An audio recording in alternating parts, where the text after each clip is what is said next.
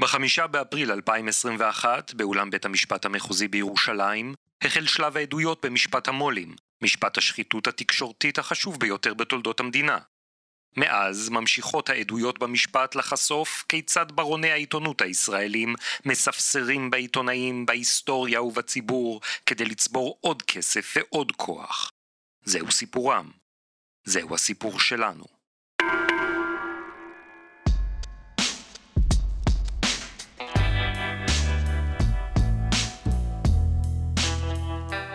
שלום אורן. שלום שוקי, מה העניינים? בסדר. מה, אנחנו בפודקאסט משפט המו"לים? אנחנו בפרק מיוחד של פודקאסט משפט המו"לים, מה מיוחד בו? שאנחנו אה, נעסוק במשפט המו"לים רק בעקיפין. אוקיי, כן. לא כמו בדרך כלל. לא כמו בדרך כלל. ואנחנו נקדיש את הפרק הזה לשיחה עם אוקיי.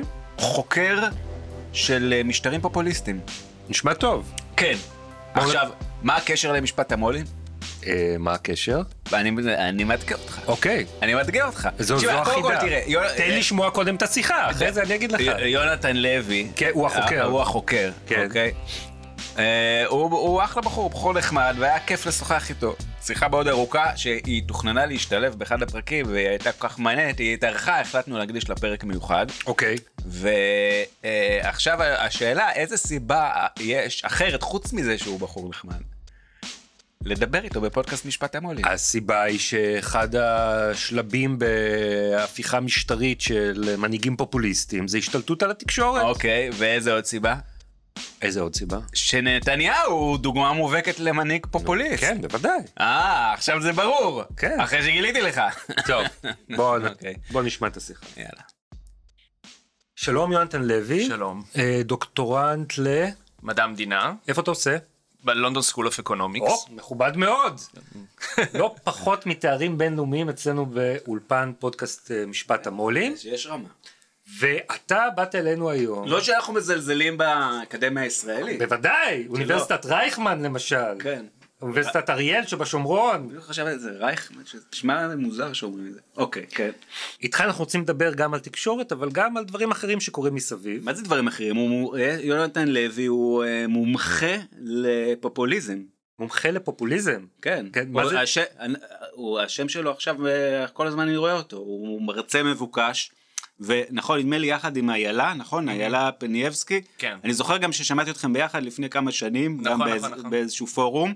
ואני זוכר שאגב שאיילה, ישבתי עם איילה אה, כן. לפני עוד יותר כמה שנים, כן. לא זוכר כבר כמה, באיזה בית קפה, אה, שהיא רצתה לדבר על אה, זה שנתניהו מטיל אימה על התקשורת, אני מדבר איתך לפני חמש, שש, שבע שנים, לא, לא זוכר כבר כמה. ואמרתי, אה, כאילו, התחלתי לזה די בביטול. כי כאילו מה מה הבעיה לדבר על נתניהו, יכול לטנף על נתניהו מכאן ועד הודעה חדשה, מה- שמסוכן זה באמת נוני מוזס, אף אחד לא מעז לדבר עליו, או הטייקונים, וזה. עכשיו, עכשיו אני לא חושב, אני חושב שאני צדק, לא חושב שטעיתי, צדקתי, אבל מסתבר שגם היא צדקה יותר ממה שחשבתי, ובעוד אני התמקדתי בסוס ההולך ונחלש, אה, היא התמקדה בסוס שהלך והתחזק, ובאמת- באמת היום זה, זה בעיה אה, אולי מספר אחת של התקשורת, לא מה שאנחנו רגילים לדבר עליו, אלא מה שיונתן הולך לדבר עליו. אז יונתן תסביר לנו מה זה בכלל פופוליזם. מה זה פופוליזם? אוקיי, אז אמ, אז דבר ראשון צריך לעשות הבחנה בין אמ, האופן שבו אנחנו משתמשים במילה הזו ביום יום. אה, לבין האופן שבו חוקרים של התחום משתמשים בה. אז פופוליזם בשימוש היומיומי של המילה זה מין סוג של קללה כזאת, נכון שפוליטיקאים אוהבים להטיח אחד בשני בתוכניות טלוויזיה שבהם צורכים אחד על השני. אתה- שמתכוונים שהוא שטחי או שהוא דמגוג, אה, דמגוג. אתה פופוליסט, זאת הצעת חוק פופוליסטית, כן. אמ, אבל במחקר זה לא המשמעות ש... שמוצמדת למילה פופוליזם, כי יש הרבה מאוד אמ, פוליטיקאים לא אחראים ודמגוגים שהם לא נחשבים פופוליסטים, זאת אומרת זה לא מה שמייחד. מה למשל מי? נו, אין לנו זמן, אין לנו שעתיים עכשיו. אין לנו ל- זמן לדבר. על זה, אבל זה, זו לא התכונה שמבחינה אותם אה, מפוליטיקאים אחרים. אה, אז פופוליזם במחקר זה משהו הרבה הרבה יותר אה, מדויק ומובחן. אה, וזה בעצם סוג של גישה לפוליטיקה. אה, סוג של תפיסת עולם לגבי מה זה פוליטיקה ואיך פוליטיקה צריכה להתנהל, אה, והיא בעצם נשענת על הבחנה שהפוליטיקאים הפופוליסטים עושים, אה, הבחנה אה, לגבי הציבור. הם באים לציבור ואומרים, אם חשבתם שה... החברה שלנו מורכבת מהמון המון קבוצות עם אינטרסים סותרים ואידיאולוגיות סותרות עזבו את הסיפור הזה אני אגיד לכם איך החברה שלנו בנויה. בתכלס בנויה משני חלקים ושני חלקים בלבד שתי קטגוריות.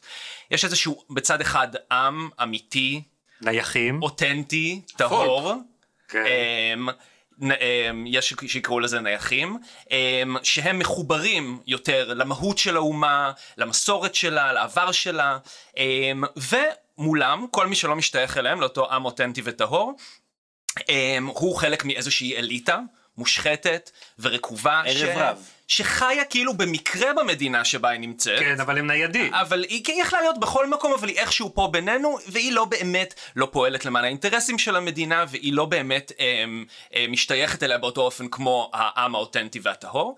אה, כשהטריק היפה הוא שכמובן אה, מי שנמנה עם העם הטהור, הוא תמיד, um, התומ... uh, הוא תמיד בעצם הקבוצה של התומכים של הפופוליסט, כן? כל מי ברור. שתומך בו הוא חלק מהעם, כל מי שמתנגד אליו, ולא משנה מה תפיסת העולם שלו אגב, ימין, שמאל, למעלה, למטה, uh, הוא משתייך לאותה אליטה חורשת רעה.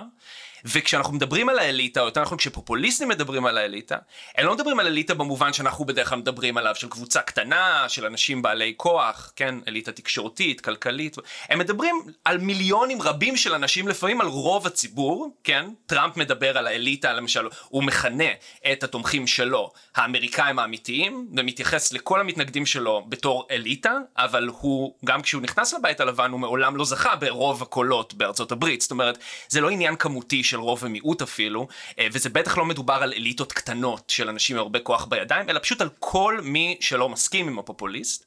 זה לא אליטות קטנות ותומכיהם המסונברים?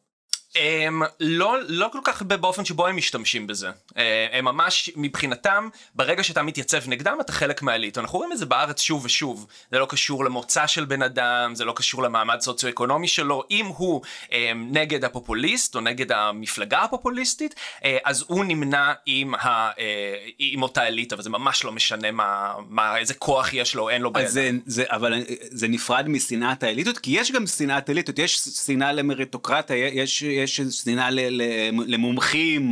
אה, משהו מאוד, אה, בולט. כן. אתה אומר, אבל בלי קשר, כאילו כל... כל אחד שהוא לא איתנו מסומן כאליטה. כן. כאילו זה נהפך פשוט לקללה.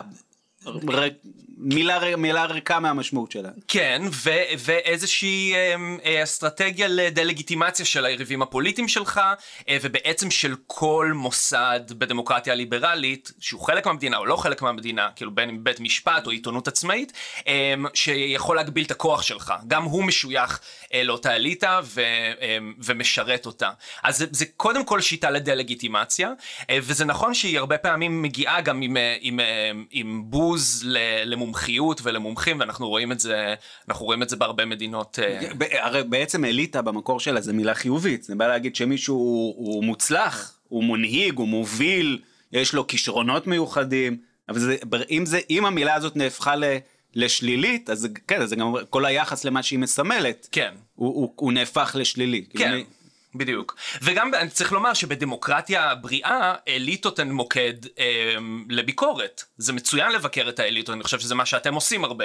אליטות תקשורתיות, אליטות כלכליות, אה, אליטות שלטוניות, זה חלק, זה מרכיב מהותי מכל דמוקרטיה בריאה, שאליטות מתחלפות, מתגוונות, אה, חוטפות על הראש כשהן טועות. זה, אנחנו כמובן תומכי דמוקרטיה ליברלית לא, לא אמורים להתנגד לזה, אבל פה קורה משהו אחר לגמרי, כן? לא מדובר בעצם בביקורת על אנשים שמחזיקים הרבה כוח בידיים, אה, אלא על קבוצה ענקית וגדולה מהאוכלוסייה ש, שאיתרע מזלה להתנגד, לה, להתנגד לפופוליסט. אמ, אז זו, זוהי ההגדרה בעצם הפופוליסטית של אליטה ושל עם, וזאת החלוקה שהם, שהם עושים. זה פופוליזם, ואנחנו רואים אותו בהמון המון אה, אה, אה, סוגים ואוריינטציות אידיאולוגיות, אז יש בעולם פופוליסטים שמגיעים משמאל, בעיקר בדרום אמריקה, אה, יש פופוליסטים שמגיעים מימין כמובן, שזה הגל שאנחנו נמצאים בעיצומו, אה, בולסונארו בברזיל עד לא מזמן, טראמפ לא, עד לא מזמן בארצות הברית, מודי בהודו, אה, כמובן אורבן בהונגריה, קצ'ינסקי בפולין, אה, ונתניהו בישראל, פה. כן. כן. יש עוד מאפיינים של פופוליזם, נניח אם אני רוצה להבדיל בין מנהיג פופוליסטי במובן הישן, כן, אה, דמגוגי, נניח כמו יאיר לפיד, כן. אחד כזה שהוא, במהותו הוא, הוא פופוליסט, זאת אומרת, שוב, במקום שאנחנו רגילים להשתמש במילה הזאת, כן. הוא, הוא, הוא, הוא מחפש את המחנה המשותף הכי נמוך, הכי רחב, הוא, הוא, הוא פונה ל, לרגש, הוא זה, לבין מנהיג פופוליסט בהגדרה העכשווית האקדמית שלו, כמו נניח נתניהו. כן. אה, אז קודם כל זה, זה, זה הטענה הזאת שמי שלא תומך בי הוא לא לגיטימי במערכת הזאת אה, ושהוא איכשהו לא שייך לעם, לא שייך לאומה, הוא אזרח מסוג, מסוג אחר, יש משהו מקולקל ב, ב, נגיד בישראליות שלו, הוא שכח נגיד מה זה להיות יהודי, אה, שזו דוגמה מובהקת לפופוליזם. מ-99 לדעתי. כן, כן, כן, כן. שזה אגב, זה הגדרה, זה מוש... כשאני מלמד פופוליזם באוניברסיטה, אז אני משתמש משתמש בדוגמה הזאת גם, גם בחו"ל, אה, מכיוון שמה שנתניהו אומר בהמשך הדברים שהוא לחש ל, לרב כדורי, זה שהשמאל שכח, למה השמאל שכח מה זה להיות יהודי? כי הוא מוכן לוותר על שטחים ולסמוך על ערבים בענייני ביטחון. זאת אומרת, ההגדרה שלו של השתייכות ליהדות או אי השתייכות ליהדות היא הגדרה פוליטית, היא הגדרה שקשורה להאם אתה, אתה תומך בהידברות עם הפלסטינים או לא. אה, היא לא קשורה לשמירה על מצוות או משהו כזה, או על שמירת מסורת, שהוא כמובן לא, זה, זה לא מעניין אותו. זה ממש פופוליזם מכיוון שהוא מגדיר אה, את הקרבה שלך ליהדות על פי אה, האוריינטציה הפוליטית שלך. אם כבר הזכרת את הפלסטינים, אה, במנהיגים פופוליסטים אחרים שאתה תיארת, אה, הגיעו לשלטון לא במדינות שנמצאות בסכסוך עם מיעוט גדול בפנים, mm. סכסוך ארוך שנים וקטלני. אה, הפלסטינים שחיים בישראל, האזרחים הישראלים הפלסטינים, לא יכולים אפילו לרצות להיות חלק מאותו אה, פופ. עם אמיתי, כן. עם אמיתי, נכון? נכון? הם בכלל לא במשחק הזה. הם לא במשחק הזה. אז, אז באמת, אה, מאפיין ארוך שנים של הפוליטיקה הישראלית, זה היה ההוצאה שלהם מגדר העם, בוא נגיד הישראלי, כי מן הסתם לעם היהודים לא משתייכים, לא רוצים להשתייך והכל בסדר, אבל אה, האזרחות שלהם תמיד מוטלת בספק. אבל החידוש בפופוליזם הישראלי בחמש עשרה שנים האחרונות זה היה בעצם הצירוף של בהתחלה השמאל היהודי ואחרי זה גם המרכז היהודי ואחרי זה הימין הליברלי הם, לערבים, אה, לאזרחי ישראל הפלסטינים מבחינת היחס הזה אליהם כאל אזרחים שיש בהם משהו פגום בנאמנות שלהם, פגום בשייכות שלהם אה, למקום הזה. אז מהבחינה הזאת אה, המעבדה הייתה היחס, היחס לאזרחי ישראל הפלסטינים. כשהניסוי הצליח. כשהניסוי הצליח, בדיוק, וש... כשחלק גם מהשמאל והמרכז הישראלי שיתפו פעולה עם הניסוי הזה, אה, הם לא הבינו שהוא יגיע אליהם בסופו של דבר, ואנחנו ממש במחקר ראינו, אנחנו רואים את זה, את ההתקדמות. זאת אומרת, מתחילים ב-2010-2011 עם ארגוני זכויות האדם, ואז באופן עקבי משם מתקדמים אל מרכז המפה הפוליטית, ואז גם ימינה, זאת אומרת, מפלגת העבודה, אחרי זה מפלגות המרכז, כן. ואחרי זה מתנגדי נתניהו בליכוד. אבל זה אנחנו מקדימים את המאוחר בשיחה, כן. נגיע לזה בשלב... אז אני רוצה רגע... שבע? אני רוצה רגע להגיד שבעצם אחד המאפיינים העיקריים של, ה, של הפופוליסטים, גם כשהם בשלטון וגם כשהם באופוזיציה, זה בעצם קמפיין מתמיד נגד אה, מוסדות הדמוקרטיה הליברלית. שוב, אלה ששייכים למדינה, אה, אה, כי הם אחת מהרשויות שלה, כמו בית המשפט, או אה, אנשי מקצוע שעובדים בשירות ה...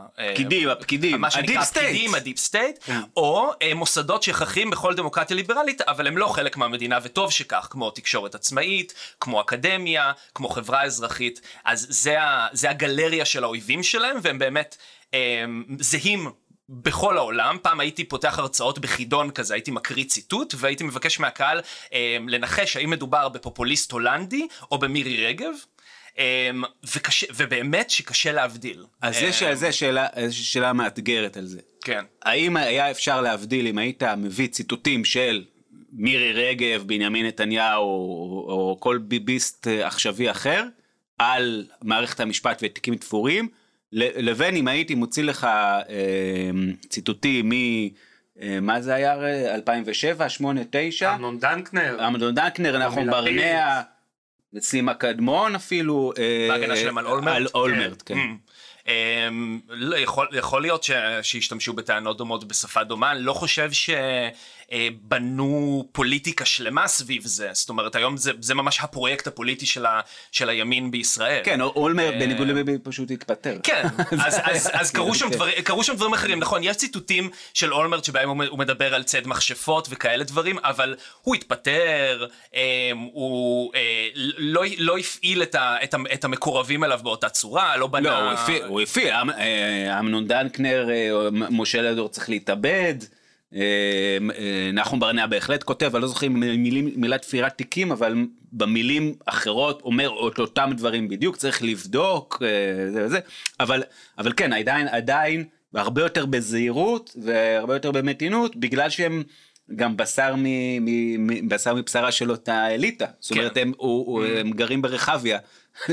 ב- בסדר, גם נתניהו גדל הרבה ברחביה. פעמים, אה, כן, לי לגלות לך סוד, הרבה פעמים הפופוליסטים הם, הם מתנגדים לאליטה שהם לחלוטין, קודם כל הם הרבה פעמים בשלטון המון שנים, והם לחלוטין מכל מבחינה אמפירית חלק מהאליטה, כאילו אי אפשר להגיד שהליכוד הוא לא אליטה היום, הרבה, עשרות שנים בשלטון, אנשים עם המון כוח, עם המון השפעה, וגם הרבה פעמים משתייכים לאותן אליטות, או מגיעים מאותן אליטות שהם, אה, שהם תוקפים. אה, אבל אגב זה הדבר שמאוד מאפיין את נתניהו, לא יודע איך זה קורה אצל פופוליסטים אחרים בעולם, זה שהוא תמיד הרגיש אה, דחוי בקרב אותה אליטה. כן. הוא תמיד מרגיש שדוחים אותו, ו... גם ז'איר, גם ז'איר היה? ככה. אמ, אם הוא מרגיש שהוא, שהוא, שהוא דחוי, לא, אני חושב שיש שם, שם רקע אחר לגמרי, צבאי, ו... יש גבול להשוואות. אבל למה מעניין לבדוק את זה פעם? טראמפ, אני בטוח שטראמפ מרגיש ככה. ת- תמיד חשבו, אמרו, מי זה הבפון הזה, האנס המטומטם הזה, כאילו, עכשיו אני אראה להם. כן, יש גם חוז, יש גם איזושהי עוצמה בלהגיד, אני בא מהאליטה הזאת, אני מכיר אותה מבפנים, הייתי יכול עכשיו להיות שם, להשתכשך באמבט של אה, שמנת וליהנות מהחיים, אבל לא, אני בא לייצג אתכם, ה- האזרחים האזרחים. האמיתיים. האזרחים אה, האמיתיים סוג ב'. כן, אז... אה, אתה גם מבדיל בין הפופוליסטים של היום לבין נגיד בניטו מוסוליני או מנהיגים טוטליטריים כן. אחרים שאנחנו גדלנו על סיפורי הזוועות שהם חוללו בעולם. יכול להסביר מה ההבדל העקרוני בין רגע, אה, אבל שתי השיטות למה- להשתלט על למה- המדינה? אה, למה אתה משווה בכלל? מה זאת אומרת? למה אתה- בין למה פופ- אתה משווה בין אה, בין ה- הפשיסטים בין הפשיסטים לבין אתה- הפופוליסטים? אתה אומר כאילו זה כן. גלגול של הפשיסטים אבל הוא- זה משהו אחר. הם נשמעים מאוד דומה, כן? ו- ו- והרבה, ובמחקר הם מדברים הרבה על, על, על, על הפשיזם של המאה ה-20, או על הרבה פשיסטים מהמאה ה-20, כמי שהיו גם פופוליסטים, כן? כי הם, כי הם החזיקו באותה תפיסת עולם וחילקו בין עם אמיתי לעם לא אמיתי, והרבו לתקוף את האליטות, אה, ובאמת, מבחינה רטורית הם, הם, הם לחלוטין היו שם, אבל הם גם היו הרבה דברים שפופוליסטים בימינו הם לא. אה, וחשוב לעשות, חשוב מאוד לעשות את ההבחנה הזאת, כי הם פעלו בצורה מאוד מאוד שונה, בפועל, כשהם, כשהם עשו דברים בעולם. הם, קודם כל, הם היו אה, אנטי דמוקרטים מוצרים, הם שנאו את הדמוקרטיה הפרלמנטרית, והם אמרו את זה בלי שום חשש. אנחנו באים, אפילו כשהם נבחרו לשלטון, כן, בקלפי, הם, הם, הם, הטיקט שלהם היה לפרק את הדמוקרטיה. אנחנו באים לשלטון, או הם באו ואמרו לציבור, הבעיות שמהן אתם סובלים, נגיד אה, רעב, עוני, כל מיני דברים שהיו מאוד אה, מטרידים אז, נובעים מהשיטה הדמוקרטית המשחיתה וה- שמחלישה את רוח האומה, ואנחנו נבוא ונפרק אותה, נסגור את הפרלמנט להתראות. וככה הם באמת פעלו, הם פעלו עם, עם נבוט, כן? הכל היה אה, גלוי על השולחן, ונעשה ככה ב, באלימות ובאגרסיביות. אה, הפופוליסטים היום, הם פועלים בצורה, בצורה כמעט הפוכה, לפחות מבחינה, מבחינה רטורית. הם מציגים את עצמם כנציגיה האמיתיים של הדמוקרטיה. כן, הם אומרים האליטות הם אלה שהן לא דמוקרטיות. כן, ישראל פחות דמוקרטית מהונגריה. בדיוק. כמו שחוזר ואומר דוקטור גדי טאו. כן, למשל. השלים את הדוקטורט שלו. השלים את הדוקטורט שלו, זה נכון. אמ, ואז אז, אז הם באמת, הם באמת הרבה פעמים אמ, מציגים את עצמם כנציג, כנציגים אמיתיים של הדמוקרטיה, פשיסטים בחיים לא היו עושים את זה, ופשיסטים הם גם הרבה דברים אחרים, הערצת המוות, המודל הכלכלי שהם יישמו, אמ, אה, שונה מאוד ממה שפופוליסטים עושים, אז, אז יש הרבה גם מאוד הבדלים, אפילו אם הם נשמעים לפעמים אה, דומה. אה, ומה ש... והדבר הכי חשוב אולי הוא שאם אה, פופוליסטים, אה, אם פשיסטים הגיעו לשלטון עם פלוגות של בריונים וטנקים ברחובות, אז אה, כמו שאומרת קים ליין שפלי, אחת מהמומחיות הגדולות לשחיקה דמוקרטית היום בעולם, היא אומרת, פופוליסטים מגיעים לשלטון עם פלוגות של עורכי דין. הם מבצעים את ההחלשה של הדמוקרטיה באמצעים חוקיים, על ידי שינויי רגולציה, על ידי שינוי חקיקה, על ידי רפורמות משפטיות, אה, מהפכות חוקתיות. ואז בעצם מה, ש... מה שקורה זה שנשארת איזושהי פסאדה בדיוק. של מבנה דמוקרטי, אבל הבפנים מרוקן לחלוטין מתוכן. כן, בדיוק. אה, מה, ש... מה שנקרא דמוקרטיה אה, חלולה. אה, זה מושג שטבע אסף שרון מאוניברסיטת תל אביב, אה, שהיא בעצם נראית כמו דמוקרטיה, כמו, תיסעו עכשיו, תיסעו עכשיו לבודפסט, אתם לא, לא, לא תראו לפניכם אה, דיקטטורה מהסוג שאנחנו חונכנו לזהות, כן? לא משליכים שם יריבים פוליטיים לכלא, ולא סוגרים שם מערכות עיתונים עם פלוגות של בריונים, יש עדיין ריבוי של ערוצי תקשורת, יש מפלגות אופוזיציה, יש אפילו בחירות שהתוצאות שלהן לא נקבעות. נקבעות מראש.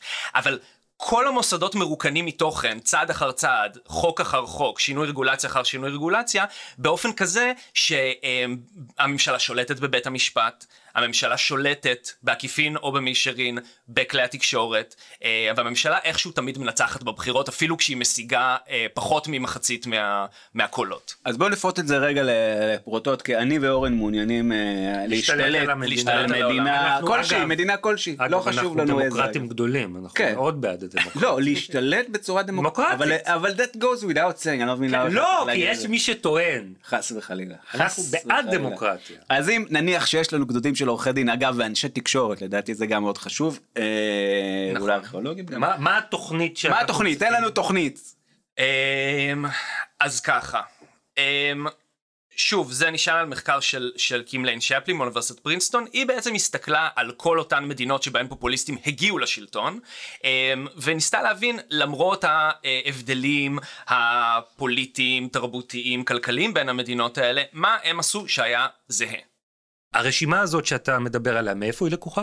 היא לקוחה מספר אה, שכתבה קים ליין שפלי מאוניברסיטת פרינסטון, אחת המומחיות הגדולות בעולם לנושא הזה, והספר יוצא בעברית. אה, אה, בחודש מאי בהוצאת קרן בר כצנלסון וגם כתבתי לו את אחרית הדבר אז מי שזה נשמע לו מעניין איפה אפשר להשיג ברשת באתר של ברל כצנלסון? באתר של ברל כצנלסון, כן. אמ, איך קוראים לספר? אה, רודנות בחסות החוק. גגלו את זה. גגלו את זה, כן. אה, והיא זיהתה בעצם שמונה, שמונה שלבים כאלה בריקון של הדמוקרטיה מתוכן והפיכתה אה, הפיכ, הפיכתה מדמוקרטיה ליברלית למדינה שאינה דמוקרטית יותר. שהדוגמה הקלאסית זה הונגריה בימינו. איך הוא קרא לזה? דמוקרטיה? לא, לא. איך אורבן קרא לזה? עצמו דמוקרטיה לא, א-ליברלית. דמוקרטיה א-ליברלית. כן, שזאת כמובן המצאה, אין דבר כזה. כן. יש, בהונגריה. זה לא דמוקרטיה, זה לא דמוקרטיה, אפשר גם, אפשר... זה א-דמוקרטיה אמ, אז ככה, אז, אז, אז שפלי מדברת בעצם על זה שבשלב הראשון קודם כל מגיע לשלטון אה, מנהיג שמנצח בבחירות הוגנות וחופשיות, כן? Okay. אוקיי. כמו שאמרנו, אין טנקים ברחובות, אה, הכל קורה בצורה לגיטימית. אנחנו לא אפריקה, זה לא אפריקה. לא, ממש לא. אמ, ושוב, זה קורה במדינות דמוקרטיות, זה חשוב, זה, זה חשוב להזכיר את זה. אמ, והן אמ, גם מאוד מתעתעות בהתחלה, כן? התהליכים האלה מתעתעים כי הם הדרגתיים, כי חלקם אה, אפילו נראים לגיטימיים, כן? אחת, אחת הטקטיקות האהובות על הרודנים בחסות החוק האלה, כן.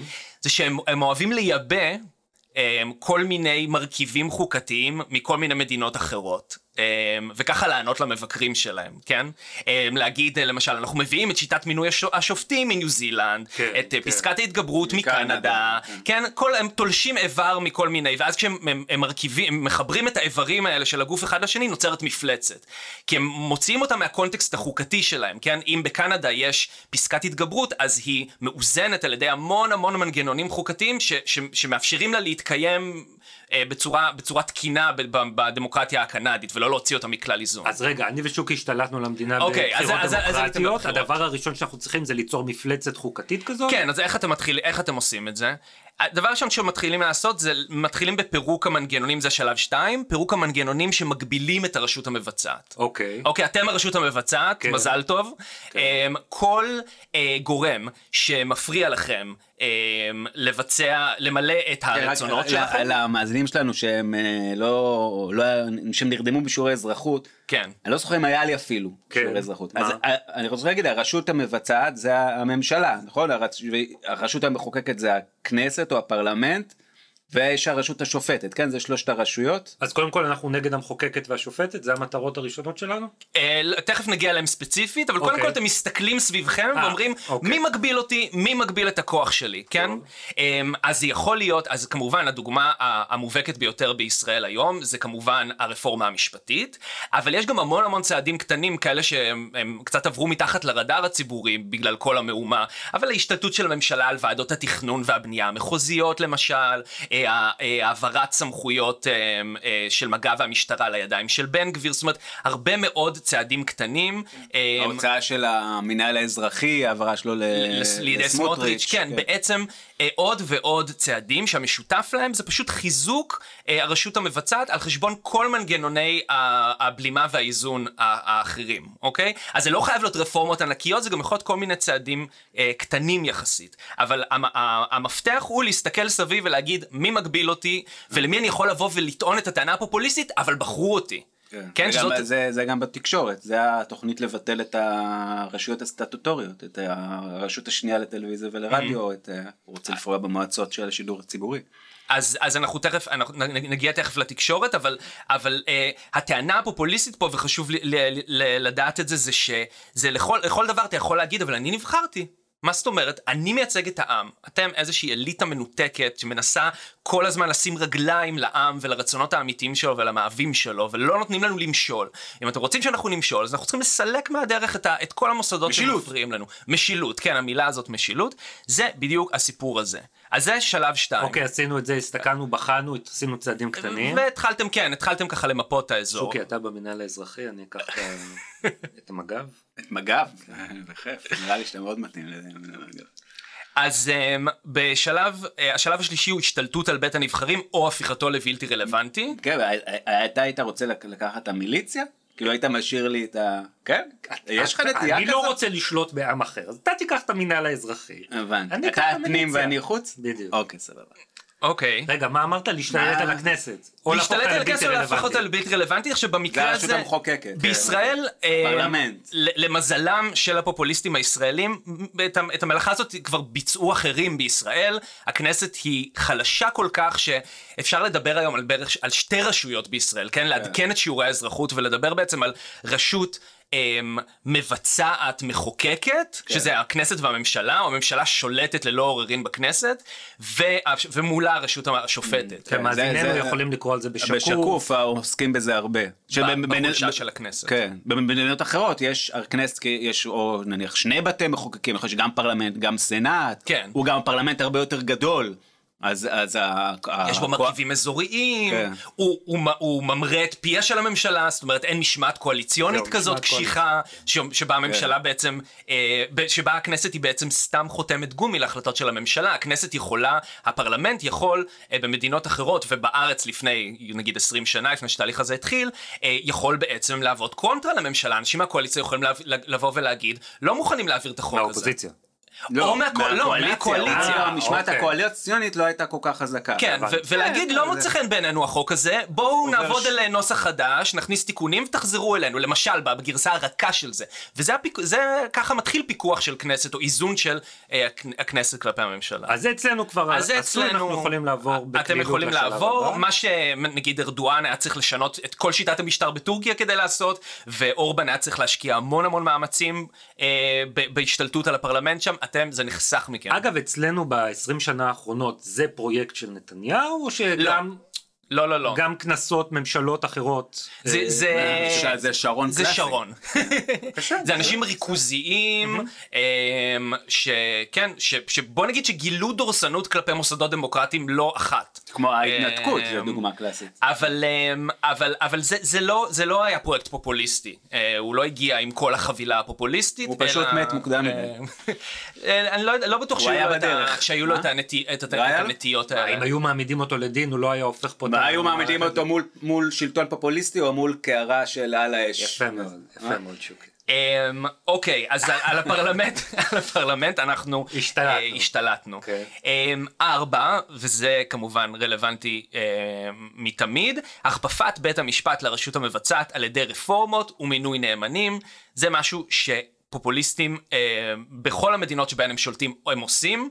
אה, שוב, למה זה חשוב להם? כי שאר הסעיפים ברשימה כלואים במידה רבה בניטרול בית המשפט. כי בסופו של דבר המהלך יגיע לבית המשפט כן. ואנחנו צריכים שהוא יאשר אותו. כן, אז זה אחת, מטעמים ממש פרקטיים, וב' מטעמים תדמיתיים, מכיוון שהם רודנים בחסות החוק, כך, ככה אנחנו אה, קוראים להם, הם צריכים את ההילה הזאת של הלגיטימציה של בית המשפט. הם יכולים לבוא לקהילה הבינלאומית או לאופוזיציה כשהיא מתלוננת, ולהגיד, אבל מה זאת אומרת, בית המשפט אישר את הדבר הזה שעשינו עכשיו, אבל זה מותנה קודם כל בהשתלטות על בית המשפט, ולכן זו תחנה שמגיעים אליה אה, רוב הרודנים בחסות החוק, אם הם מסוגלים. Um, וכמובן שוב הדוגמה הקלאסית פה היא um, פולין והונגריה וזה מה שאנחנו רואים היום uh, גם בישראל אז זה בית המשפט אוקיי?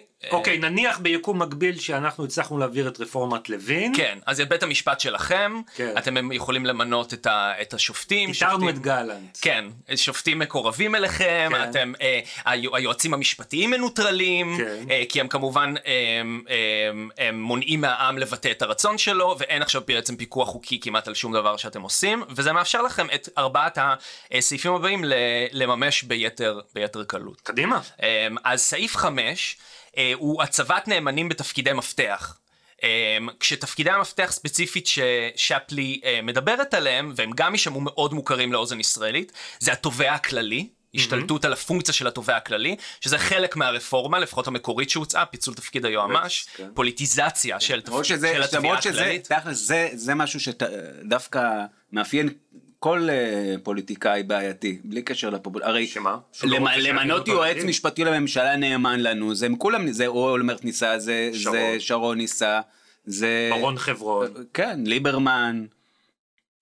כן, זה, זה, זה לא, זה, הצעדים ברשימה הזאת הם לא, הם, אפשר לראות אה, פוליטיקאים לא פופוליסטים נגיד, מנסים, מנסים לממש אותם בצורה הרבה יותר רכה או נקודתית, אה, גם הם בפוליטיקה שלהם, אבל, כש, אבל אצל פופוליסטים זה מגיע, קודם כל זה המרכז של הפוליטיקה שלהם, זה הפרויקט הפוליטי המרכזי שלהם, אה, באמת? דווקא זה? אוקיי. ההחלשה של מוסדות, של המוסדות הדמוקרטיים. אה, לא המינויים. אה, לא, לא, לא, אני מדבר באופן אה, כללי על כל אוקיי. החבילה. כל. החבילה. אתה כן אוקיי. יכול למצוא פה דברים של... מינויים פוליטיים זה משהו שהוא בא עם, ה, עם הפוליטיקה, זה שחיתות מובנית בתוך ה... כן, אבל יש איזושהי חלוקה בדרך כלל בין מינויים פוליטיים שתפקידים, ש- ש- שהם כשרים. כן, יש- לא, אני מדבר על מינויים פוליטיים מושחתים. כאילו, אוקיי. תמיד, תמיד היו, כאילו, השאלה איפה כאן, האם בכלל, לא חייב, יכול להיות שזה פשוט חלק, אתה אומר, מה- מהמהלך הפופוליסטי, שאין לו בהכרח בפני עצמו גוון פופוליסטי מובהק, אבל, אבל, שאלה אם יש כאילו, יש לזה כן איזושהי זווית. אחרת ממה שתמיד עושים מינויים מושחתים, כאילו תמיד צריך להילחם בזה, אבל זה, זה משהו שהיה קיים כן, מקדמת יש, דנה. יש הרבה לא פופוליסטים מושחתים, כן. אמ, ח- חד משמעית. אמ, אבל זה, זה, זה, הם, הם לא מנסים לשנות את אופייה של המדינה, את אופיו של המשטר, באותו אופן שפופוליסטים אני- עושים אני- את זה. אני חושב שכן אפשר לזהות גוון פופוליסטי מיוחד בניסיון המושחת ה- ההיסטורי שאנחנו מכירים של מינויים פוליטיים וזה- וזה למשל הדבר הכי מובהק היה הניסיון למנות את המקורב של ביבי למשרת הסטטיסטיקאי הראשי. מה שעכשיו היה? כן כן כן, כן, כמובן, זה, זה משהו משמעית. שלמשל לא היה קורה נניח גם פוליטיקאים מושחתים כמו אולמרט או שרון לא היו עושים דבר זה כאילו לא היה נתפס בכלל לא, אתה מביא את המנהל קמפיין שלך או את, ה, את הפילבר שלך ושם אותו בתור- במקום פרופסור לסטטיסטיקה זה כל כך מופרך. שזה לא כאילו אבל ביבי כן יכול הוא לא יכול אפילו הוא לא יכול כן. זה, זה נבלם כן.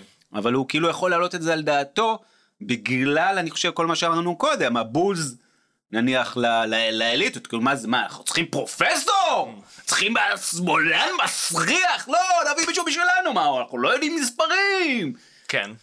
אז, אז נכון, זו דוגמה, זו דוגמה מעולה שגם קשורה לרצון לשלוט במידע אה, ש, שיבוא לידי ביטוי בסעיף על התקשורת, אה, אבל זה, זה בדיוק העניין, להפוך כמה שיותר תפקידים מקצועיים לתפקידים פוליטיים. בדרך כלל במדינות יש איזושהי חלוקה בשירות הציבורי בין מדינות שהן, בין אה, משרות שהן משרות אמון ומשרות פוליטיות, וזה בסדר גמור שהן קיימות, יש להן פונקציה בדמוקרטיה, לבין אה, משרות שהן. שהן מקצועיות, כן. והן צריכות להיות מנותקות מהפוליטיקה, אבל השאיפה של החבר'ה האלה היא לעשות פוליטיזציה לכמה שיותר אה, מרכיבים בתוך, בתוך המדינה, כולל מרכיבים שאמורים לי, להישאר ניטרלים. וגם משרת היועמ"ש, אתה יכול להגיד אלף ואחת דברים על ניסיונות שהיו בעבר למנות מקורבים, עדיין יש שם מנגנון מוסדי של ועדה ושל תהליך בחירה, שאמור, אפשר אולי לשפר אותו, ואולי צריך לשפר אותו, אבל הוא, הוא כן מציב כל מיני מגבלות בפני הפוליטיקאי שבא למנות מקורב למשרה הזאת. בעוד שמה שהם רוצים לעשות עכשיו זה לשנות לחלוטין את התהליך הזה, ולאפשר להם בעצם יד חופשית במינוי של, במינוי של יועצים משפטיים. כן. שזה לא המצב היום, כן? כל המוסד הזה של הייעוץ המשפטי, שיש לך יועץ משפטי אה, בכל... זה בכלל, כן, זה אז- מעבר לפיצול של מוסד היועמ"ש, נכון, שהם נכון, רוצים את כל השדרה של היועצים המשפטיים בעצם לבטל, כמו שהיא היום. בדיוק, ושזה- ולהפוך אותה ל- שהם יביאו את העורכי עורכי דין דין. שלהם. שייעצו להם משפטית איך איך להעביר את. המדיניות שלהם. בדיוק. כן. אז, אז, אז יש פה הבדל, יש פה הבדל תהומי, ולמרות שלא צריך להתייחס בסלחנות לשחיתויות עבר, אני חושב שעדיין יש פה הבדל מאוד גדול בין פרויקט פוליטי של שינוי פני המדינה, לבין אה, שחיתות נקודתית, אפילו אם הייתה, אפילו אם הייתה נרחבת. כן. אוקיי, מינינו את אח של אוקיי. שוקי לסטטיסטיקאי הראשי. בדיוק. אה, שנייה, ואח אני, שלי אני. לפרקליט המדינה או התובע הראשי. הרב הראשי. מקובל עליך? הרב הראשי, כן, למה לא? כן. אמ, אז עוד כמה, תפקידים שהיא מונה כתפקידים ככה אטרקטיביים בבנק המטרות שלהם, אז יש את ועדת הבחירות המרכזית, אוקיי. אה, שכבר הונח, הונחה הצעת חוק בעניין של השתלטות על ראשות ועדת הבחירות המרכזית של אופיר כץ מהליכוד, יו"ר שמה הוא הקואליציה. רוצה, שזה לא יהיה שזה לא שופט יהיה עליון?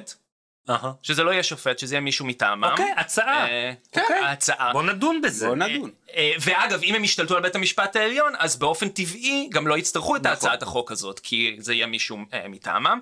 וכמובן שהיא גם אה, אה, מדברת על הוועדה לבחירת שופטים, שזה לא סתם המרכיב שגם היום בשיחות בבית הנשיא, אה, לפי הדיווחים, אה, הקואליציה מתעקשת עליו. כן, אה, מה הם אמרו? זה ביבי אמר, הוא אמר אני מוכן לצמצם בינתיים הכל, רק תנו לי לבחור עכשיו שני שופטים. כי זה, זה הכי חשוב, זה ממש ממש הכי חשוב, ומשם כל, כל השאר ינבע. זה חשוב גם אם הוא לא נאשם בפלילים?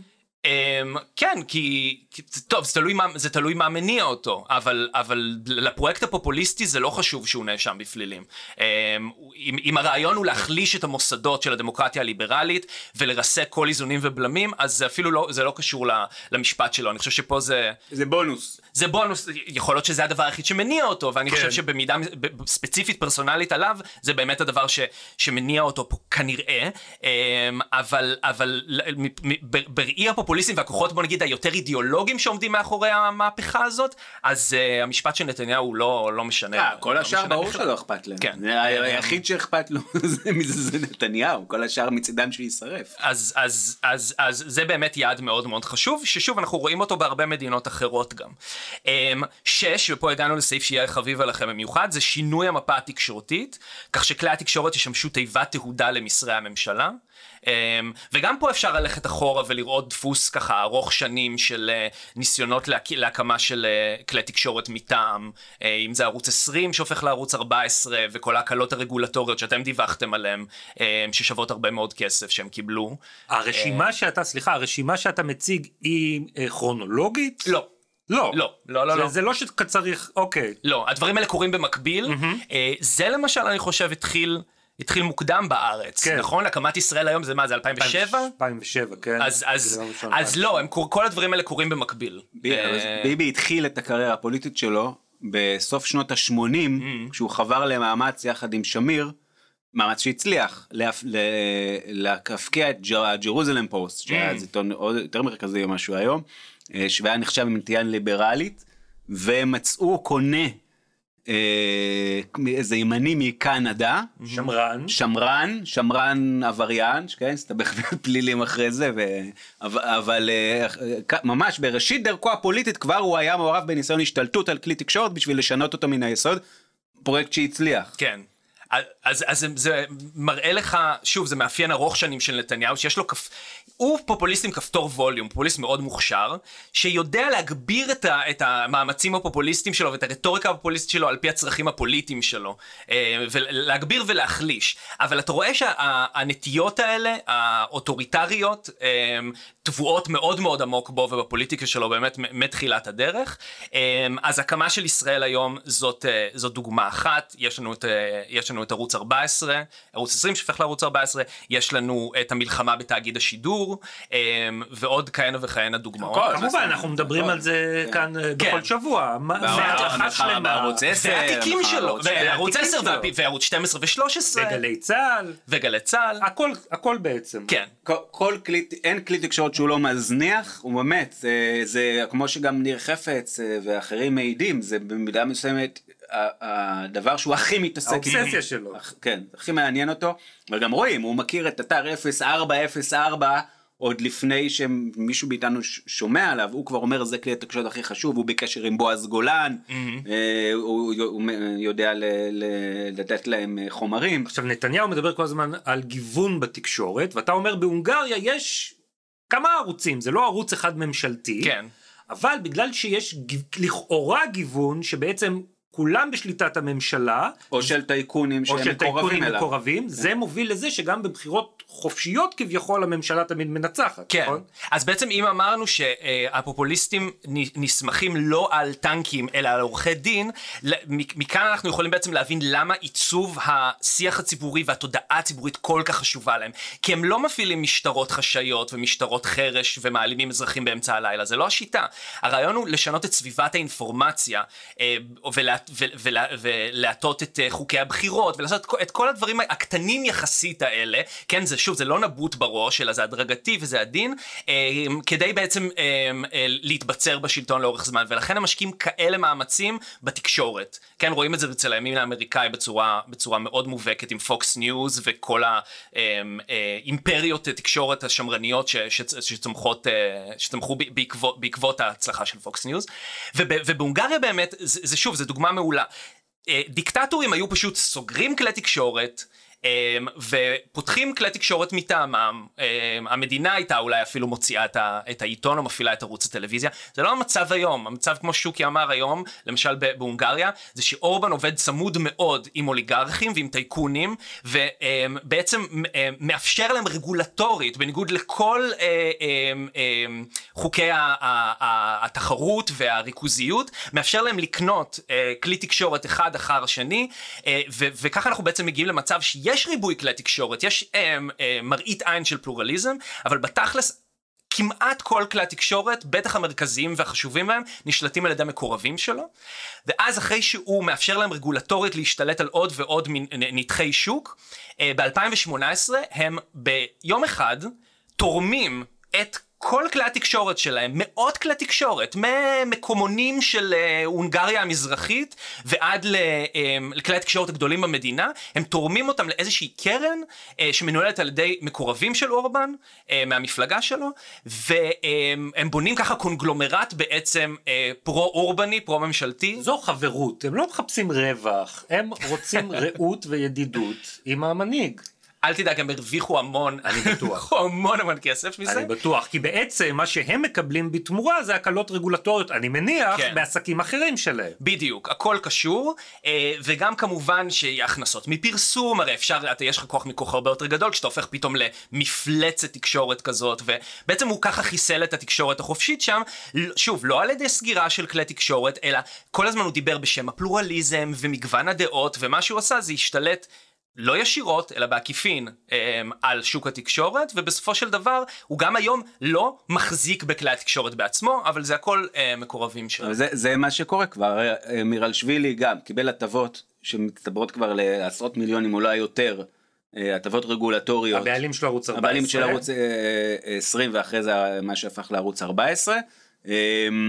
כשמתכוונים עכשיו לעשות אותו דבר עם פטריק דארי, גם לבטל את המגבלות הרגולטוריות, לאפשר לו להקים כאן עוד, עוד ערוץ חדשות. ימני, במקביל אה, מכבידים את העול, את הרגולציה על אה, 12 ו-13. אז הרעיון אם אני מבין נכון זה אוקיי 14 הוא איתנו דר יעשה 24 בטח יהיה גם כן איתנו. 12 ו-13 מגל, מגלים התנגדות אנחנו נכאיב להם כדי לנטרל את הביקורת גם אם הם לא יהיו 100% בעדינו כמו 14 זה, זה יספיק? זה, זה התוכנית? או שהוא רוצה בסופו של דבר מה שמירשווילי יהיה הבעלים של כולם? לא, ש- שהם, ש- שהם שוורטיים- יגיד לחבר'ה שלו, אה, חבר'ה, כאילו, חלאס, מה זה מהפכה משטרית? רפורמה משפטית, כן. אה, בבקשה, יותר עמית סגל.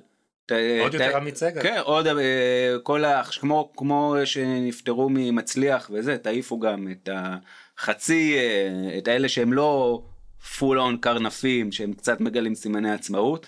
אה, אתמול היה, ראית שמשרד הכלכלה כן. הוציא איזה מכתב מוזר מאוד, שהוא כן. מאיים לחברה המרכזית למשקאות קלים. קוקה קולה כן, היום היא כבר נקראת אה, בשם אחר אגב, אתה יודע, גם הם שינו את זה מהחברה המרכזית למשקאות? ש- CBS משהו, הנוזל הבריא כן, בעם. משהו כזה, כן. ואמרו להם אנחנו מתכוונים להכניס לפיקוח את, את הקולה, כי היא הכי, היא מאוד יקרה. עכשיו זה, זה דבר אבסורדי ו, ומטורף, כי אתה מכניס לפיקוח דברים שהם מצרכים תזונתיים חיוניים, קולה זה אחד הדברים הכי מזיקים והכי נוראים. הם גורם עיקרי לסכרת והשמנה, נזקים של עשרות אומר? מיליארדים, מה אתה אומר? שזה יש כאן איתות לבעלים של קוקה קולה? דודי ורטיים שהוא הבעלים של ערוץ 12 שהוא מונופול התקשורת של ישראל. אז זה רמז רמז מר ורטיים אנחנו יכולים לפגוע סתם, בך? אני סתם כאילו כפרשן מן הצד, אני לא, לא הייתי שואל שזה, כי זה צד כל כך פרשננו אווילי. לענייני מאפיות. לענייני, כן, כך, קשה אחרת להסביר למה עושים כזה דבר, אין לזה שום, זה כל המומחים הזדעקו איך עושים כזה דבר מטורף.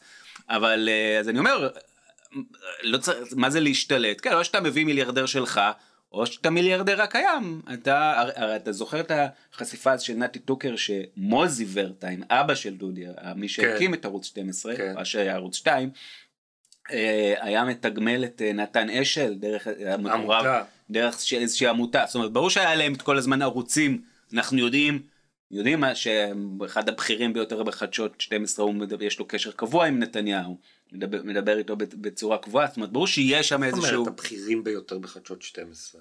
הפ- הפרשן הפוליטי? לא בשכבת ההנהלה אמ, ולכן צריך יש שם ברור איזשהו כל קשר תמידי קבוע היסטורי כמו שהיה לנוני.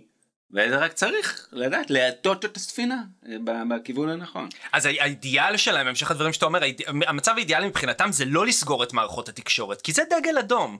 לא לראות את ערוץ 12 ו-13 קורסים כלכלית. זה, גם, גם תומכים של נתניהו, הם יסתכלו על זה ויגידו, "הרי מה, מה קורה פה?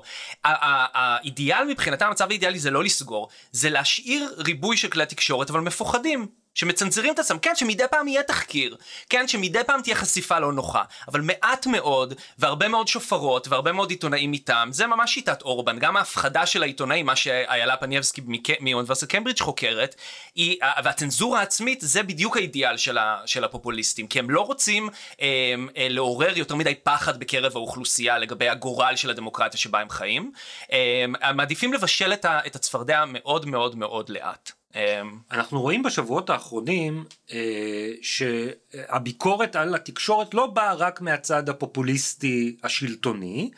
אה, מיטב בחורינו תלו שלט גדול בהרצליה עם דיוקנותיהם של אנשי ערוץ 14. אה, אתה מדבר על ה- על המחאה. על המחאה? על ההתנגדות לתקשורת רגע, הפופוליסטית. יש פה איום ישיר על עיתונאים שמבחינתם עושים את עבודתם. אין פה אה, אתה מה, סימטריה?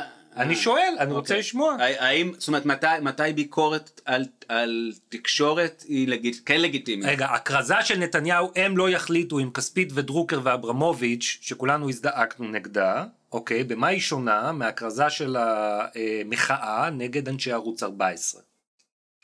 אוקיי, אני חושב קודם כל ש... אה, שביקורת על תקשורת זה דבר מצוין, נכון? אני לא צריך לספר לכם את זה. אה, תמיד צריך לבקר את התקשורת. אני חושב שיש הבדל כש...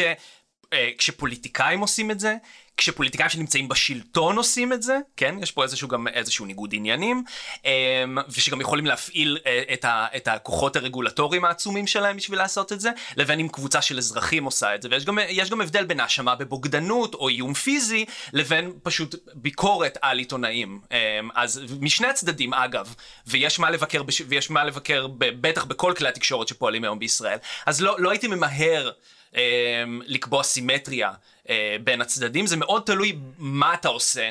במה אתה מאשים אותם, איך אתה, מה סוג כן, הביקורת שלך, מאשים. ומי. מאשים, אז אה, הייתי, הייתי דווקא מסתכל פה על הפרטים. עוד הבדל, כן. משמעותי מאוד בעיניי, נניח בין בן כספית ואמנון אברמוביץ' או גיא פלג לבין אה, ינון מגל או שמעון ריקלין ובועז גולן. כן. אברמוביץ', כספית ופלג הם עיתונאים לגיטימיים, אתה יודע, עיתונאים הם, הם נוקטים בשיטות עיתונאיות. אה, חלקם, נניח בעיקר בן כספית, הם בעיניי אה, אה, הרבה פעמים עיתונאים מושחתים, הרבה פעמים הם מפרסמים, עושים מניפולציות, מפרסמים דברים בעייתיים, משרתים אינטרסים זרים, אבל הם עושים את זה בתוך אה, כללי המשחק של העיתונות שאנחנו מכירים ולא לא תמיד מוקירים. בועז גולן, שמעון ריקלין, ינון מגל, כל החבר'ה של ערוץ 14, הם לא פועלים בתוך השדה של העיתונות. אין להם שום בעיה לשקר בצורה הכי, הכי ברורה ו, ו, ולהמשיך הלאה. זה, אתה לא יכול לעשות להם שיימינג. אתה מגלה, אנחנו, אם אנחנו מבינים שבן כספית שיקר, אנחנו מפרסמים, זה גורם לו נזק. ינון מגל, לא אכפת לו. אתה זוכר אז ששמעון ריקלין פרסם שהוא אה, אה, אחרי איזושהי הפגנה או שידור, לא יודע מה, לא הכניסו אותו לבית מלון בירושלים, כן. כי הוא מערוץ 14. כן, כן. ואז צייצו לו בתגובה מוולט אוף אסטוריה, אמרו לו, רגע, אבל אתה נכנסת, היית בפנים, אכלת, היית, מה אתה... אז הוא אומר, אה חבר'ה, אתם לא מבינים בדיחה? אמרתי את זה בצחוק. או ינון מגל, עכשיו שהוא היה לו את הדו-שיח עם uh, שר התקשורת שלמה קרעי, שהיה פתאום איזה ג'רי בנגמה שם, שהם כאלה, כן. והוא uh, אומר לו... את ההפך הגמור מהמצב. כן, שיקר במצח נחושה, וקרעי בעצמו חתיכת דמגוג נאלח ומבחיל, אומר לו, פייק מגל, זה לא נכון. הוא, בסדר, לא עונה, לא אכפת לי. זה לא משנה, אין, אין, אין שום הבדל באמת לשקר. לכן אני חושב שזה זה, זה הבדל משמעותי ו, ו, ו, ו, וענק בין mm-hmm. שתי הקבוצות האלה של... אני חושב שזה ממש ממש, וגם כשמדברים עם, אה, עם חוקרים ואקטיביסטים אמריקאים, אומרים את זה כאחד הלקחים שלהם מהעלייה של פוקס ניוז, שזה מאוד מאוד חשוב להבדיל בין אנשים שאתה לא מסכים איתם ועדיין עושים עיתונות, ויש הרבה כאלה בארץ, כן? אמ, משמאל, מימין, אמ, לבין אנשים שלא מתיימרים לעשות עיתונות ולא עושים בפועל עיתונות, ומה שהם עושים נראה, יש לו את האסתטיקה של עיתונות, יש לו אולפן שנראה כמו אולפן שמשדר, שמשדר אמ, אה, תוצרים תקשורתי, אה, או עיתונאיים, אבל לא עושה את זה בפועל, ואני חושב ש, אה, ש, שלא צריך לחשוש לעשות את, ה, את ההבחנה הזאת בין, בין, בין שני הצדדים. אוקיי, השתלטנו על התקשורת. השתלטתם על התקשורת. כן, העין השביעית בעם שולטת בכל הפרסומים בישראל. אוקיי. איזה העין השביעית זה הראשון שאני אסגור, בחייך. אמ, שבע, סעיף שביעי, שגם הוא היה אחד דווקא המוקדמים ש, ש, שפופוליסטים בארץ נקטו בהם, זה דה-לגיטימציה והגבלת פעילות ארגוני חברה אזרחית ומפלגות אופוזיציה. זה הזכרת קודם. זה מסע ארוך שנים שבו כל מי שמתייצב נגדך הוא אנטי ציוני ואנטי יהודי ולא מחויב למדינה וסוכן זר ויש לנו אלף ואחת דוגמאות. כל מי שחי בישראל מכיר את, ה, את הרטוריקה כן, זה, זה התחיל לעבוד ב-2000 ו... אחת נדמה לי היה את המסמך המכונן איזה? של רן ברץ ולא זוכר מי. נגד הקרן החדשה. נגד אס, זה הקרן לא, החדשה, אף אחד לא שמע עליה. הקרן החדשה זה עשר שנים יותר מאוחר. נגד המכון לדמוקרטיה. אה, אוקיי. אז זה התחיל. שזה נורא מצחיק, כי המכון לדמוקרטיה זה פרויקט של מיליארדר אמריקאי טראמפיסט. אבל בסדר, לא ניכנס לזה. הקמפיין, כן, קו פרשת המים היה קמפיין שבאמת היה עשור אחר כך, נגד, נגד הקרן החדשה לישראל. קריקטורות של נעמי חזן עם הקרן. עם הקרן, נכון? הפגנות של חמאסניקים, שזה כביכול תמיכה בקרן החדשה. מאיפה זה בא? מביבי? אתה יודע מאיפה זה בא? אה, מי פרסם את זה? בן כספית פרסם את הדוח שלהם. בן כספית פרסם, אבל מי אבל מי יזם את ה... מי יזם את ה... הוא לא יקרא על חטא, אבל לא משנה, אוקיי. הוא חזר בו מזה שהוא יקרא על חטא. אה, כן, אוקיי. אבל מי אבל מי יזם... קיבל את זה מאם תרצו. מי יזם... הוא קיבל את זה מאם כן. תרצו, ומי יזם את הקמפיין? מי יזם, שוקי? מי קלוגף? זה יצחק... זה היה אחד הפרויקטים הראשונים, לא הראשון של קלוגפט, אבל קלוגפט אז היה אלמוני, שהפעיל אותו רונן צור, mm. כשהלקוח היה יצחק תשובה. זה היה פרויקט, היה פרויקט בשביל שישינסקי. להילחם במתווה, ב- לפני מתווה הגז, נכון, בשישינסקי, שהיה אז את מיכאל מלכיאור, נכון, נכון. שהוא נכון. רצה, ולכן, זה הכל, זה, זה, במקרה הזה דווקא זה אה, משתלב אולי עם, עם איזשהו מהלך ארוך שנים, אבל זה ספציפית היה משהו שלא לא שמאל, לא ימין, לא פופוליסטי, לא זה, זה היה מהלך אינטרס מסחרי, כלכלי, מובהק, שהובל על ידי אה, יחצן שהוא היום אה, אה, מדבררי המחאה, אה, יעני, כן. אה, וזה היה סתם גם מעניין להגיד. כן, אז, אז נכון, אז, זה- אז שישינסקי וקלוגפט עושה את צעדיו הראשונים בתחום הדה-לגיטימציה, שהוא הפך לאומן בהם, אה, ואז באמת, ואז באמת יש את המהלך נגד הקרן החדשה, ומשם, שוב, כמו שאמרתי, זה אה, פולש אה, למיינסטרים. אה, אז... זה, זה תהליך שכולנו מכירים. אה, ואז אנחנו מגיעים לסעיף השמיני, וסעיף ש... אמ, הימין הפופוליסטי בארץ עוד לא רשם בו הישגים משמעותיים, אבל הוא כבר מתקדם לשם, וזה שינוי חוקי הבחירות באופן שמבטיח ניצחון בבחירות עתידיות. אמ, זה בעצם מה שאורבן עשה, כל מיני שינויים קטנים בחוקי הבחירות, שרטוט גבולות של מחוזות בחירה, כל מיני כאלה, זה הביא אותו בעצם היום למצב ש, שהוא אה, לא צריך לזכות ברוב הקולות כדי להמשיך להיות ראש ממשלה, ולמעשה למשל בבחירות לפני כמה שנים, כשהוא קיבל 48% מהקולות, זה התרגם לשליטה בשני שלישים מהפרלמנט. כלומר 48 אחוזים הופכים ל-66-67 אחוז מה- מהכיסאות בפרלמנט. כיוון שבישראל אין בחירות אזוריות, כ- כאילו אין חלוקה אז לאזורים, אין הדרך את לעשות את זה היא ה gerrymandering תהיה הזה. אחרת. מה עושים? אז אמ, רגע, בוא נת- תרשום, שוקי. תרשמו את ה- כן. הטיפים שלי אה, הם... אה, לפסול את המפלגות הערביות? לפסול את המפלגות הערביות. אוקיי, ידעתי. זה לדעתי, ה- זה לדעתי תהיה הדרך הכי פשוטה לעשות את זה, גם.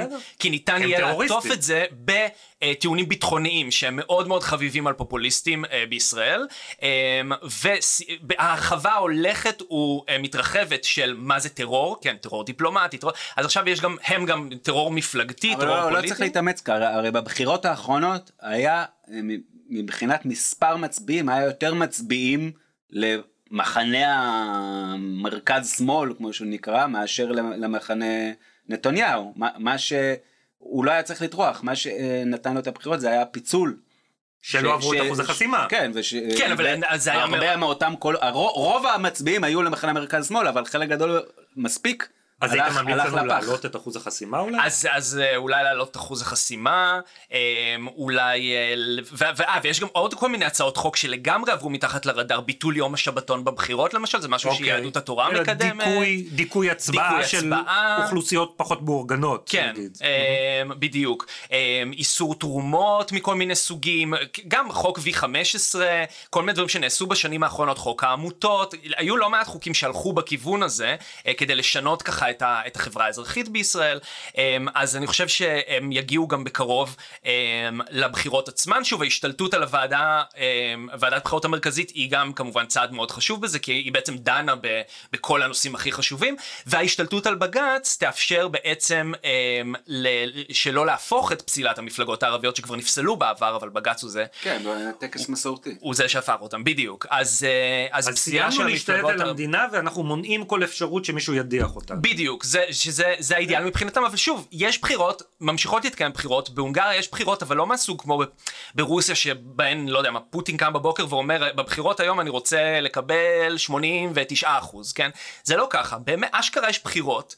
פשוט אה, הרצפה כבר כל כך עקומה שהאופוזיציה כמעט לא יכולה לנצח אפילו כשהיא בהונגריה אה, אה, בבחירות האחרונות האופוזיציה התאחדה בצורה אה, מופלאה. אה, אנשים שנמצאים מימין לאורבן, הרבה מימין לאורבן, התאחדו עם אנשים שנמצאים הרבה משמאלו, רצו ביחד ואפילו אז הם לא הצליחו להביס אותו. בנט ורע"מ.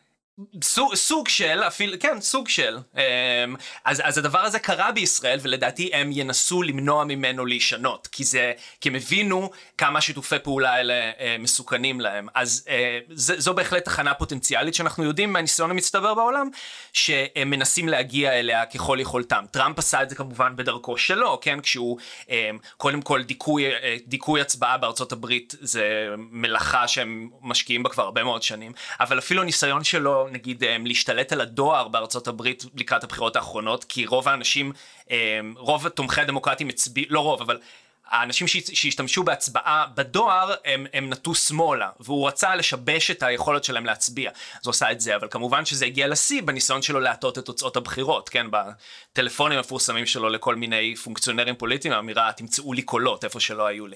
אז, אמ, אז זה לחלוטין המגמה ולחלוטין צריך לשים לב לסעיף 8 הזה אמ, כי ברגע שמגיעים לשם אז זאת איזושהי נקודת, נקודת אל חזור, כן? כי היום אנחנו עוד מסוגלים להחליף שלטון, אמ, אבל ככל שיעבור הזמן והרשימה הזאת הם ילכו ויתקדמו בה, אז אה, יהיה יותר ויותר קשה לקיים בחירות הוגנות וחופשיות אה, בישראל. עכשיו אני רוצה לחזור על עניין תקשורת אבל מנקודת מבט אחרת. התפקיד של התקשורת בסיקור התהליכים האלה עכשיו, ואם אפשר להשוות את זה לתפקיד של התקשורת לפני קצת יותר מעשור במחאה החברתית. Mm-hmm. את, איך אתה רואה את ההבדלים בהתגייסות ומה אנחנו יכולים ללמוד מהלקח של מה שקרה אז כן. להתגייסות למען המחאה למה שעלול לקרות עכשיו. אה, מנקודת הראות של התקשורת?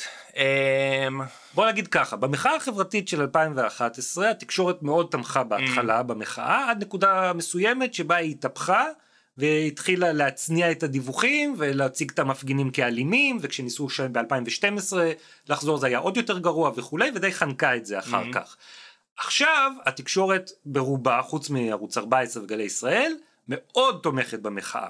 אתה חושב שיש סיכוי שגם פה היא תתהפך? מה צריך לקרות כדי שזה יקרה? איך אפשר למנוע שזה יקרה? אני חושב שאפשר לדבר על הסיבות לתמי... לסיקור החיובי של המחאה החברתית, אבל אני חושב שהסיבות הן מאוד שונות הפעם. אני חושב שפה התקשורת מבינה שהיא נלחמת אשכרה על חייה. זאת אומרת, יכול להיות שאז אמ, הייתה אה, אהדה וסימפתיה למטרות של המחאה החברתית אה, ש, ש, שקשורות ל, ל, ל, לפרופיל הסוציו-אקונומי של אנשים שעובדים היום בעיתונות, אה, המיקום הגיאוגרפי של מערכות ובאופן כללי תמיכה אדירה גם בקרב האוכלוסייה חוצת מחנות. אז אני חושב ש, שאפשר לדבר על, על הסיבות למה תמכו, למה סיקרו באופן חיובי את המחאה ב-2011, אבל הן סיבות אחרות מאלה שמובילות היום מערכות למשל להציג קו חיובי. אתה, אתה זוכר שיונתן היה מה... שם מה... בקוקפיט של המחאה. כן, ממובילי המחאה. המחאה החברתית. החברתית. כן, ב-2000 ו... אוהל ברוטשילד. אי אז. כן, אז, אז ואני חושב שהיחס שאנחנו קיבלנו אז מהתקשורת היה אה, נבע ממניעים אחרים. אני חושב שעכשיו אה, אה, היחס האוהד שהמחאה מקבלת בחלק מכלי התקשורת אה, נובע מהבנה שהתקשורת נלחמת על חייה. זאת אומרת אבי ניר אומר אני הבא בתור אם אני כן. לא עוצר את זה עכשיו. זה אמרו לי בערוץ 13. הוא יודע הוא כן. מבין. אנחנו מבינים שאם כן, יצליחו את התאגיד להפיל אחרי זה יפילו גם. הוא יודע את זה היטב וגם מכאן גם אתה יודע הרבה פעמים מדברים על למה לעיתונאים יש הטיה בכל העולם יש להם הטיה ליברלית זה לא הטיה שמאלית כן הם לא אפשר להגיד שהם סוציאליסטים גדולים בכל העולם. אבל יש הטיה ליברלית. למה יש הטיה ליברלית? כי אתה גוף ליברלי במובהק, אתה גוף שמשרת את המטרות הכי ברורות של הדמוקרטיה הליברלית, שזה לבקר את השלטון, להגביל את כוחו של השלטון, לחשוף מידע על השלטון. יש איזושהי אמ, כשאתה במקצוע זה לא משנה אם אתה בפרקטיקה שלך לא עושה את זה כמו שאתה מספר לעצמך, אבל האתוס המכונן של העיתונות החופשית הוא כמוסד בחברה ליברלית שבה מותר לבקר את הממשלה. אמ, אז אני חושב שאנשים היום מבינים שהממשלה הזאת, אה, והיא אומרת את זה גלויות, אה, מסמנת אותם כיעד הבא כי הם מפריעים לה בעין, אה, ולכן, ולכן, ולכן הם מגויסים אולי חלקם לטובת המחאה. יש להם, הם שחקן.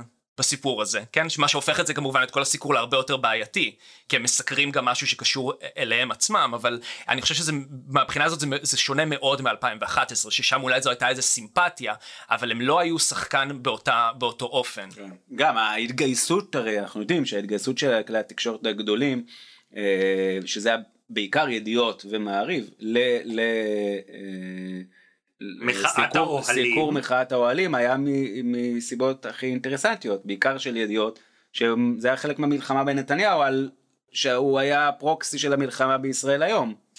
וברגע שביבי הצליח להסיט את המחאה מזה שתהיה מחאה נגד, נגדו, נגד ביבי, נגד הממשלה, שתהיה מחאה נגד הטייקונים באותו רגע, אנחנו יודעים את זה, בתוך יום הופסקה, הופסק הסיקור בקבוצת ידיעות אחרונות. אוקיי, okay, אז מאזיננו, אם הם רואים שכלי התקשורת מפסיקים אה, אה, לגלות סימפתיה לתנועת המחאה, סימן שהם הובסו, סימן שהם אה, תחת שליטת הממשלה כבר.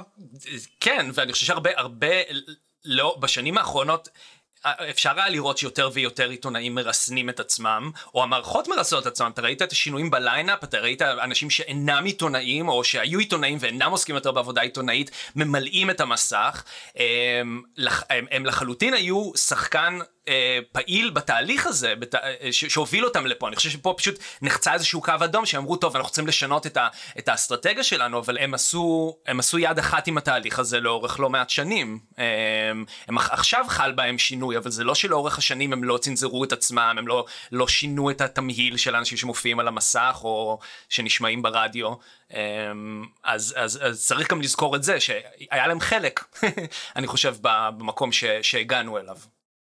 אני חושב מה, מה, הרבה יותר מחלק, הם הכי רכבו על הנמר שעכשיו נוגס להם בתחת, אם זה... הכי ניסרו את הענף שעליו הם עכשיו נופלים ממנו. כן. עוד מה? עוד נו, מה? עוד? איפה בן כספית? הוא היה מוצא עכשיו. הם הכי ניסרו את הנמר! וגם שלא, וגם לא. גם בזה, גם, וגם לא. וגם בזה שלמשל, אחת הדמות המובהקות, שהם אה, אה, יצרו את הדמות התקשורתית של איתמר בן גביר ודומיו, כן? איתמר בן גביר היה מהפוליטיקאים הכי, קיבלו את הבמה התקשורתית הכי גבוהה מהמקום, לא זוכר, היה 4, 5, 6 במשך שנה, שנתיים, שלוש האחרונות. בלי שהוא עובר את אחוז החסימה, אפילו לפני שהוא עובר את אחוז החסימה. כן, אה, וגם שהם הביאו... תמיד מגיע לאולפנים. כן כן לא צריך לזלזל בזה וג, וגם וגם שהם אה, אה, קידמו גם עיתונאים פופוליסטים בועז ביסמוט שמקבל אה, במה אבישי בן חיים אה, אה, שרון גל אה, איילה חסון שבאיזשהו שלב מתחברת לנתניהו אגב זה זה גם תופעה מעניינת זה שני איילה חסון ועמית סגל בניגוד לשמות האחרים הם כן עיתונאים כן משתמשים mm-hmm. בפרקטיקות עיתונאיות אבל באיזשהו שלב מתחברים לנתניהו כמקור. ומתחילים לשרת, לשרת אותו אה, בלי, בלי שהם יהיו חלק מהכוורת הביביסטית. כן, אז היה פה, היה פה, לחלוטין היה פה שיתוף פעולה ויצירת דמויות ויצירת פוליטיקאים, אמ, ויש לתקשורת כמובן חשבון נפש לעשות משלה. אם היא תשעה, או שיחסלו אותה. אם תיתנו לה, אם תיתנו כן. לה, אתם, אתם הרודנים בחסות החוק, תחליטו מה, מה אתם עושים עם התקשורת. לחסל. לחסל. לסגור. לסגור. לא, למה להתעסק עם זה? מראש לא אהבנו, מראש לא אהבנו אותם. כן.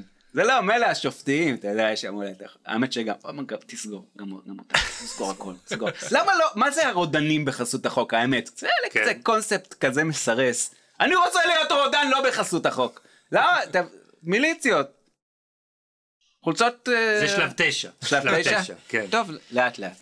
לא, זה, יכול, זה נכון שיש שלבים, שיש שלבים באים, אה, שבהם כבר אתה לא יכול להיות אה, דמוקרטיה מרוקנת מתוכן, אלא אתה פשוט, אתה, אתה כבר לא דמוקרטיה. זה בטורקיה. רוסיה היא כזאת. רוסיה לגמרי, אבל גם טורקיה כבר היה שלב שבו שלחו עיתונאים נכון, וכן השליחו, לבתי כלא. זאת אומרת, היה פוטשים נכון. רציניים. אז זה יכול להיות שלב ביניים, וזה יכול להיות שאתה ממשיך לרחף באותו, באותו מקום כדמוקרטיה מרוקנת מתוכן.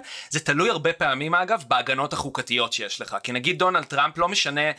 מה הוא ניסה לעולל לארצות הברית, והוא, והוא היה רוצה לעולל הרבה יותר, כולל לבית המשפט שלה, והם עשו שם הרבה מאוד שפטים, בבית המשפט, שפטים להגיד. בבית המשפט, עדיין יש את המסגרת החוקתית המאוד נוקשה, לטובה ולרעה, ששומרת על המוסדות שם, אה, מה שפה אין לנו, הכל מאוד מאוד פריך ומאוד קל להתקדם בשמונת הצעדים האלה, והיחיד שעומד בינם לבין המימוש שלהם זה הציבור. זה אתם מאזינים. כן, חד משמעית, באמת. טוב. אה, יונתן לוי, תודה רבה. היה מרתק, אחלה. תודה שבאת לאולפן אה, פודקאסט משפט דש ללונדון. לחמ"ל של המהפכה. כן. מפה הכל מתנהל. מפה.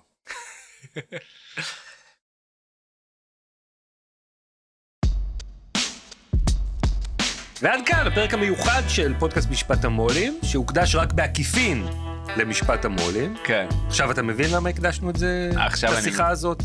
אה, עכשיו אתה הופך את היוצרות, אבל אני מבין. כן. יפה, יפה. אז בוא תכתוב לי על זה מאמר, 800 מילה. 800 מילה? בעין השביעית זה לא מגרד אפילו, בחייך. מקל עליך. אוקיי. גזר. והפרק הבא נחזור לעסוק במשפט המו"לים. בפרק הבא נחזור לעסוק במשפט המו"לים, אה, כן, גופה. בסדר גמור. טוב, אז אה, כל המאזינים והמאזינות. מוזמנים מאוד להצטרף אלינו גם אה, בפעם הבאה. כן, וגם להצטרף אלינו לעין השביעית, שקוף, המקום הכי חם בגיהנום, קונגלורמת התקשורת העצמאית הגדול בישראל, והיחיד. מוזמנים. ו... וגם לשתף את הפודקאסט. וגם לשתף את הפודקאסט, וגם... אה, לדרג אותו. לדרג אותו. תודה לאוהד סטון. תודה לאוהד סטון על העריכה ועל ההפקה. תודה לך, שוקי. תודה ליונתן שבא אליו והתארח אצלנו. ותודה גם לעצמי. ותודה גם לאורן. הכל בסדר, זה בסדר. אוקיי. תודה, תודה. יאללה ביי. ביי.